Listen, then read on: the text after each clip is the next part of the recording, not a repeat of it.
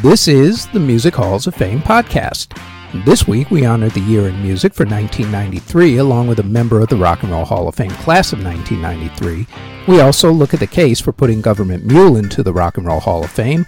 Plus, our Spotlight Hall of Fame is the Songwriters Hall of Fame in Los Angeles, California.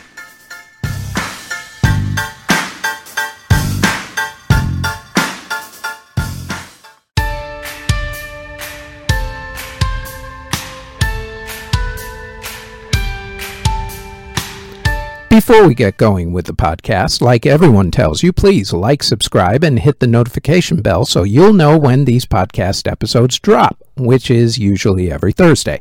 Now, on to this week's episode.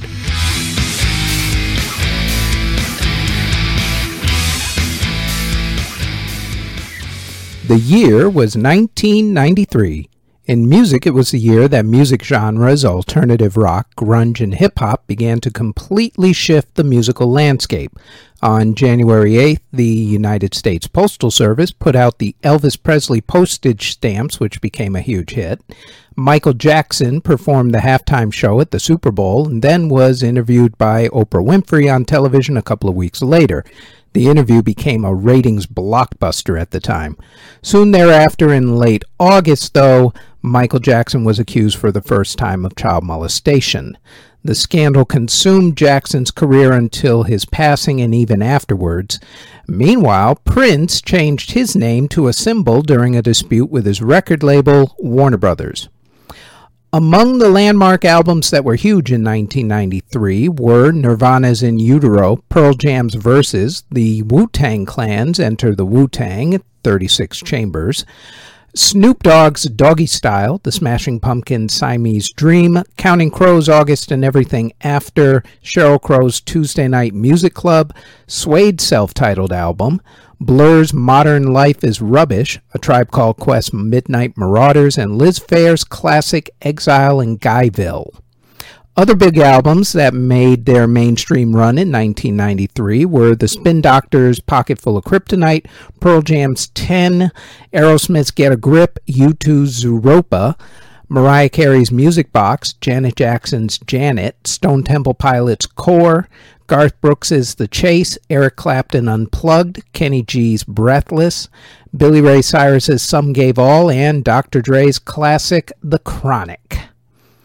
On the pop charts, R&B dominated the year with the vast majority of the top 50 songs being done by R&B artists such as Janet Jackson, SWV, Jodeci, and Shanice.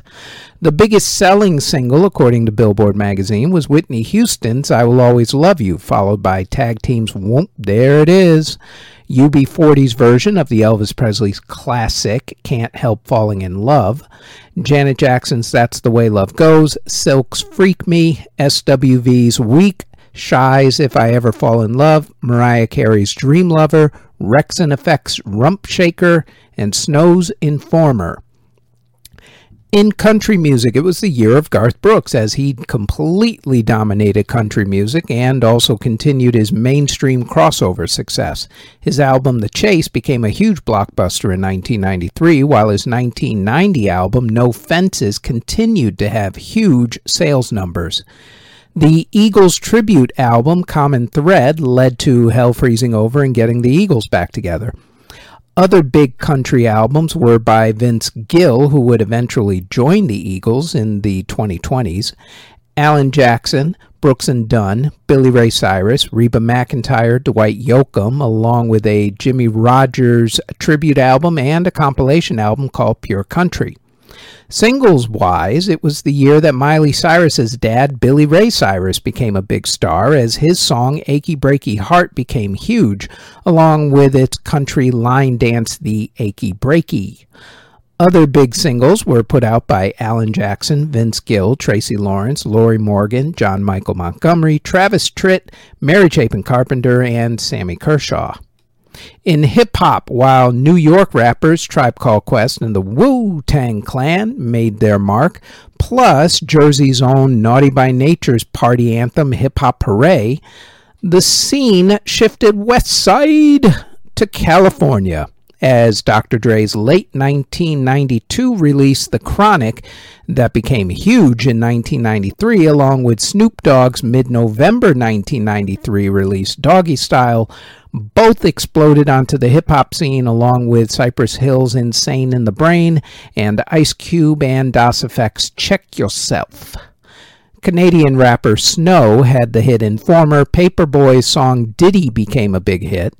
Willie Max and Raphael Saadiq had Can't Get Enough, and Wreckx-n-Effects had their party anthem Rump Shaker. All I Want to Do is Zoom, Zoom, Zoom, Zoom, and a Boom, Boom. You could actually say that 1993 was the year of the anthem. While hip hop had its party anthems that are still big to this day, dance music also had its club anthems that everybody knows and loves. For instance, Tag Team's Whoop, There It Is, and Robin S.'s Show Me Love are still played in the clubs, sporting events, and music festivals and DJ sets worldwide. Meanwhile, Eurodance made its presence felt with club anthems like Snap's Rhythm is a Dancer and Haddaway's iconic song that makes you shake your head to the left, What is Love? There were, of course, the usual pop R&B and hip-hop crossover artists who had popular dance remixes, including Ace of Base, Mariah Carey, Whitney Houston, Snow, Paperboy, and strangely enough, Jon Bon Jovi, whose rock ballad, Bed of Roses, was turned into a chart topping dance remix. Go figure. Broadway and film musicals in 1993 included Annie Warbucks, Chaplin, The Fields of Ambrosia, First Lady Suite, Grand Slam Ulysses, The Goodbye Girl, A Grand Night for Singing, the great big radio show Hello Mudda, Hello Fada, Haim Chan's Ribbon, Honk, The House of Martin Guerre, The Iron Man, the musical by Pete Townshend, Johnny Pye and the Fool Killer, Leonardo the Musical, A Portrait of Love, Pride and Prejudice, The Red Shoes, Rigoletto, Success, Sunset Boulevard, The Who's Tommy, and Whoop-de-Doo. In Latin music, the big artists were Selena, Luis Miguel, Fruko y sus Tesos, Juan Luis Guerra y 440, Elvis Crespo, Olga Tañón, Carlos Vives, and Alvita. Bands that formed in 1993 included 112, All Saints, The Crystal Method, Daft Punk, The Backstreet Boys, Ben Folds 5, The Donnas, Boyzone, Garbage, Gravediggaz, Jurassic 5, Jars of Clay, Jimmy Eat World, Korn, Modest Mouse, Papa Roach, The Presidents of the United States, Savage Garden, Sister Hazel, Supergrass, Tag Team, Third Eye Blind, Tonic, Wilco, and everybody's favorite holiday season band, Trans Siberian Orchestra. Bands who either broke up before their inevitable reunions or announced their hiatus in 1993 included Another Bad Creation, the Dan Reed Network, Echo and the Bunnymen, Eric B. and Rakim, Exodus, Faster Pussycat, Marky Mark and the Funky Bunch, Men Without Hats, New Order, The Pixies, Stryper, The Thompson Twins, Television, Triumph, and Simon and Garfunkel in yet another one of their many breakups. Bands that got back together in 1993 included Big Star, Steely Dan, and The Seekers. Artists who were born in 1993 included Zayn Malik, Niall Horan, and Liam Payne, all of One Direction, Meghan Trainor, Suga of BTS, Chance the Rapper, Perrie Edwards of Little Mix, D.O. of EXO, Tinashe Saweetie, Ally Brooke of Fifth Harmony, DJ Vintage Culture, EDM artist Alice Ivy, singer-songwriters Ariana Grande, Kali Uchis, Taylor Momsen, Keke Palmer, Bryson Tiller, IU, and Tones and I, singers and actresses Miranda Cosgrove, Naomi Scott, Victoria Justice, Rachel Trachtenberg, singer and daughter of former President Donald Trump, Tiffany Trump, grime rapper Stormzy, and rapper Shygirl. Artists who passed away in 1993 included punk rock singer GG Allin, Ray Gillen of Black Sabbath, Michael Clarke of The Byrds, country music superstar Conway Twitty, Frank Zappa of Frank Zappa and the Mothers of Invention, opera great Marian Anderson, jazz great Dizzy Gillespie, Mick Ronson, Sun Ra, Toy Caldwell of the Marshall Tucker Band, Hector Lavoe, singer and actor River Phoenix, blues guitarist Albert Collins and John Campbell, and songwriter Sammy Cahn.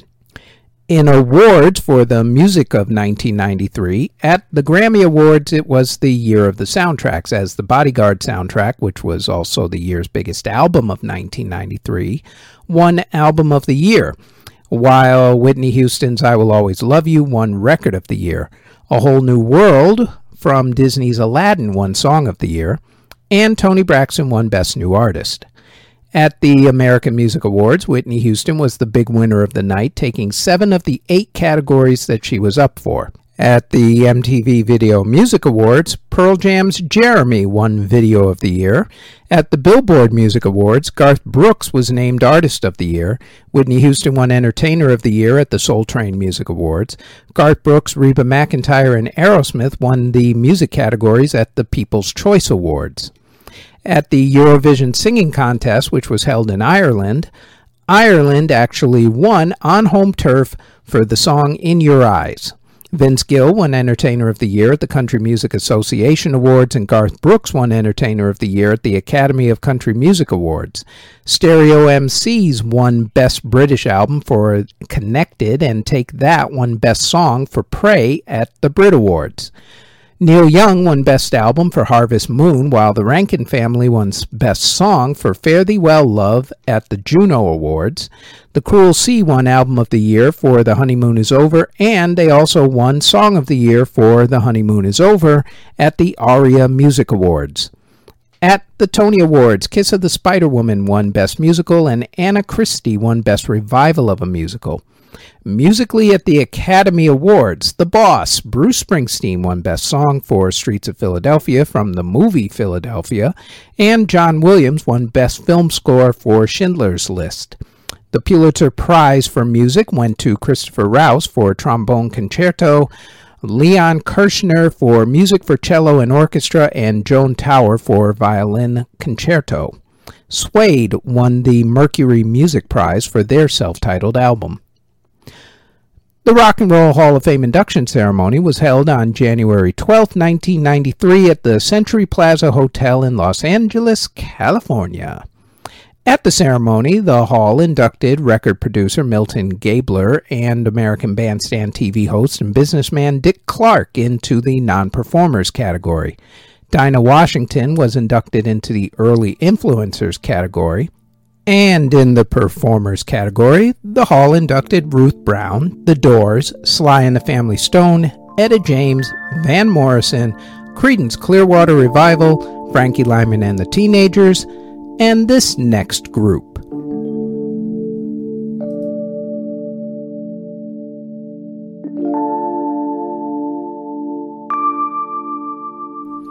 The group Cream was the first rock supergroup and one of the most brilliant groups of the late 1960s, with four albums that lit the rock world on fire.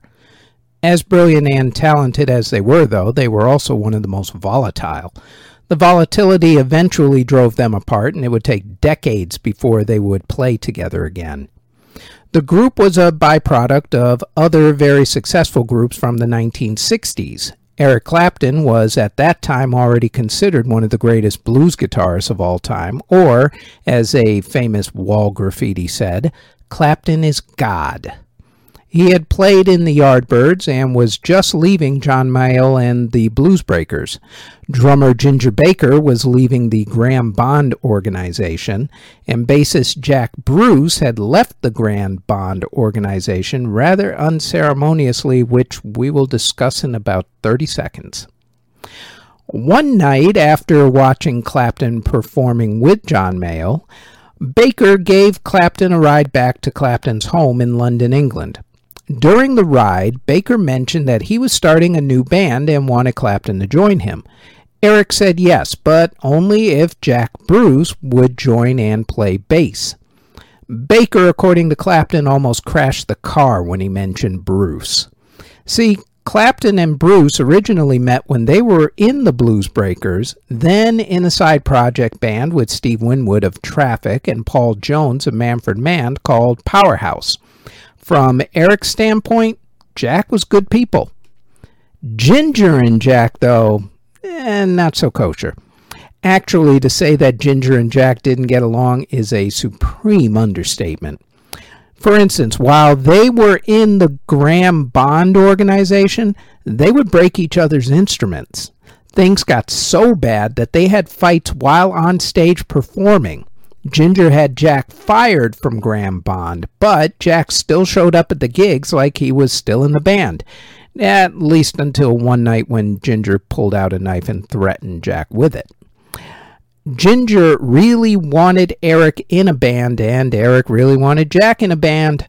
So Ginger and Jack agreed to at least try to get along and make this band work. Much like how parents try to stay together for the sake of the children, I guess. The band considered going by the name Sweet and Sour Rock and Roll, then The Cream, before finally going by Cream. It was decided that Jack would actually be the one taking lead singing duties since Eric was pretty shy about singing at that point. The trio performed together on July 29, 1966. Since they didn't have a lot of original songs worked up, they put their own spin on blues classics. In the early days, for one night, they became a quartet when a fan of Clapton's who had just started to make a name for himself in London sat in with the guys. That man was Jimi Hendrix. Cream's first album was Fresh Cream and was released late in 1966. The album performed okay on the charts, going to number 6 in Great Britain and number 39 in America. The writing duties were split pretty much between the three of them. When they came to America to play some gigs, it wasn't really a big deal as people still didn't know exactly who they were as a group. At the time, Clapton was only well known to other musicians in America. He wasn't a household name yet as he had left the Yardbirds before that band made it big in America. When Cream first played, they were in the middle of lineups at music festivals, and sometimes they only got to play one song and then had to leave. Still, it didn't stop them from coming back to America to record their next album, Disraeli Gears. That album was recorded in five days in May of 1967 in New York City and was released in November 1967. The album had the Cream classic Sunshine of Your Love and Tales of Brave Ulysses. It also showed the range of the band as they combined psychedelic and blues rock. Right after they finished recording the album, they played in San Francisco and Los Angeles. At that point, they started to make a name for themselves with legendary shows where they played some songs for 20 minutes each. By the time their third album, the double album Wheels of Fire, came out in 1968, they were kings, with Wheels going to number one in America on the strength of songs like White Room. The problem was that by then, the band had gotten pretty sick and tired of touring and doing extended jam sessions on stage. And of course, the tension between Bruce and Baker became a problem again. Clapton always had to be the middleman, but even he was getting sick and tired of dealing with it all.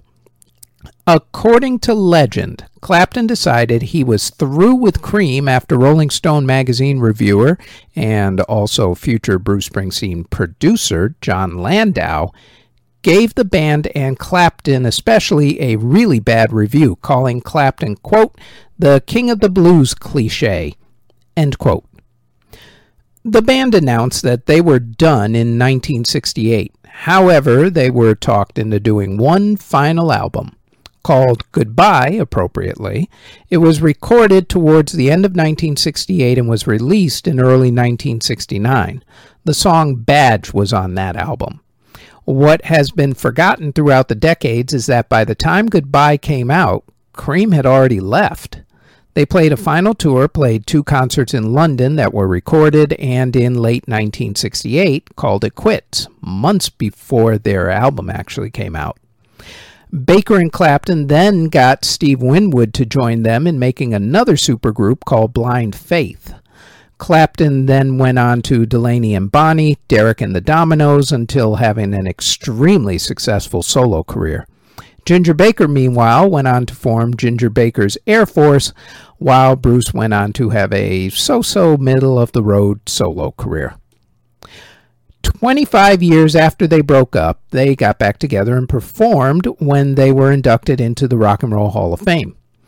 Based on that performance, they decided to do some limited concerts together, but due to other projects, the trio didn't actually do a reunion tour until 2005 with mixed results. There was talk around 2007 about doing another concert, but it never happened. Of course, now there's zero chance of a reunion as Jack Bruce passed away in 2014, Ginger Baker passed away in 2019, and Clapton announced that due to bad health with his muscle control, he cannot perform that much anymore anyway. Presented for induction by 2004 rock and roll inductees ZZ Top, Eric Clapton, Ginger Baker, and Jack Bruce.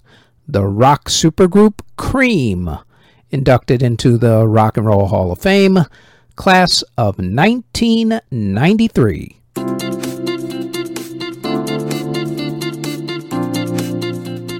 Before we go any further, we'd like to tell you about our other podcast, the Music History Today podcast, where we go over the events, music releases, births, and passings for that day in music history. The Music History Today podcast drops each and every day, including on the weekends, on this channel, the Music History Today Network, and also on our Music History Today Network YouTube page. Now, back to the Music Halls of Fame podcast.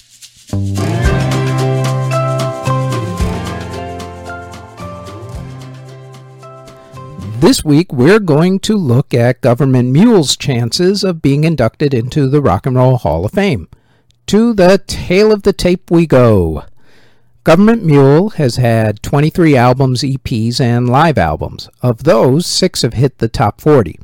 They've never really been a singles band. In fact, they're known for being one of the best jam bands around. With their mix of southern rock, blues rock, hard rock, and jam band rock, Government Mule have been and continue to be critical darlings, with a legion of fans that are as loyal as the Grateful Dead's Deadheads or even Phish's Phishheads. They're a favorite of many respected musicians, including the Allman Brothers Band, the Black Crowes, Robbie Krieger of the Doors, Parliament Funkadelic, the Red Hot Chili Peppers, yes, and tons and tons more. That last fact is really the only reason why I'm looking at their chances of being inducted. Because while they may not have the commercial success that other acts have had, they do have massive music industry and critical following and respect that might actually get them over the hump. Plus, they usually end up being on all of those lists about artists who have been snubbed for inclusion into the hall. So, what will happen this year? Well, probably the same thing that always happens. They'll probably get snubbed again. But will it happen eventually? I suspect that maybe in the next 10 years or so, the Hall might actually look at them as being very influential, especially to the jam band genre. But until then, unfortunately, they're probably not going to give them the respect that they deserve.